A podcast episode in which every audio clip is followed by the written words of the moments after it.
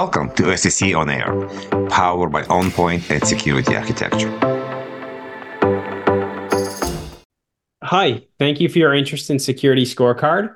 My name is Brian Resk, and I'm excited for the opportunity to introduce you to our technology and show you why 70% of the Fortune 500 are currently using us today.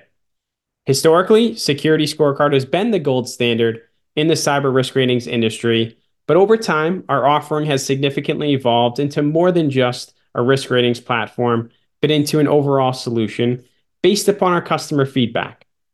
As of recently, some of our customers' biggest challenges have been around three specific areas.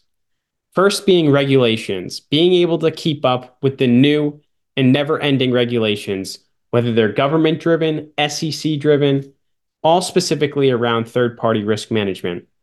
The second challenge that our customers have expressed is the ever-changing supply chain of third and fourth parties that they're working with, but also having the time and resources to be able to proactively reach out to them if anything changes in a negative fashion within their cyber posture.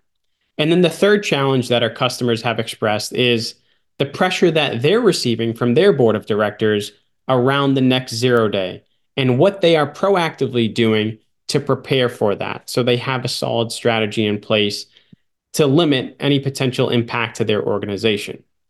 So, to help address these issues with our customers, we've recently released what we call our Max Managed Service offering, which I'll explain to you here shortly.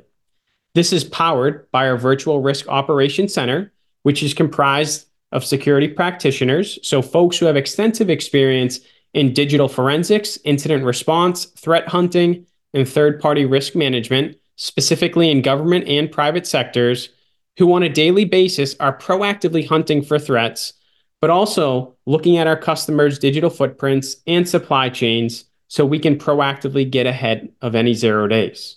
And so this is not only resonating with third party risk management teams that have limited resources, limited headcount, but also mature programs as well, because consistently across the board, we're hearing three of the following.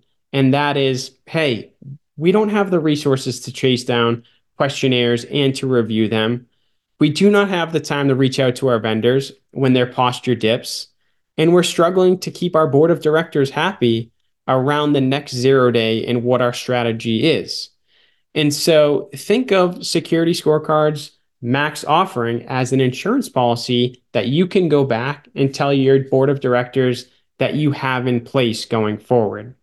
And so, in closing, I hope you all now have a better understanding as to why 70% of the Fortune 500 companies are all using Security Scorecard to manage their third party risk management program. Thank you. Thank you for tuning to this episode, and we will see you on the hills.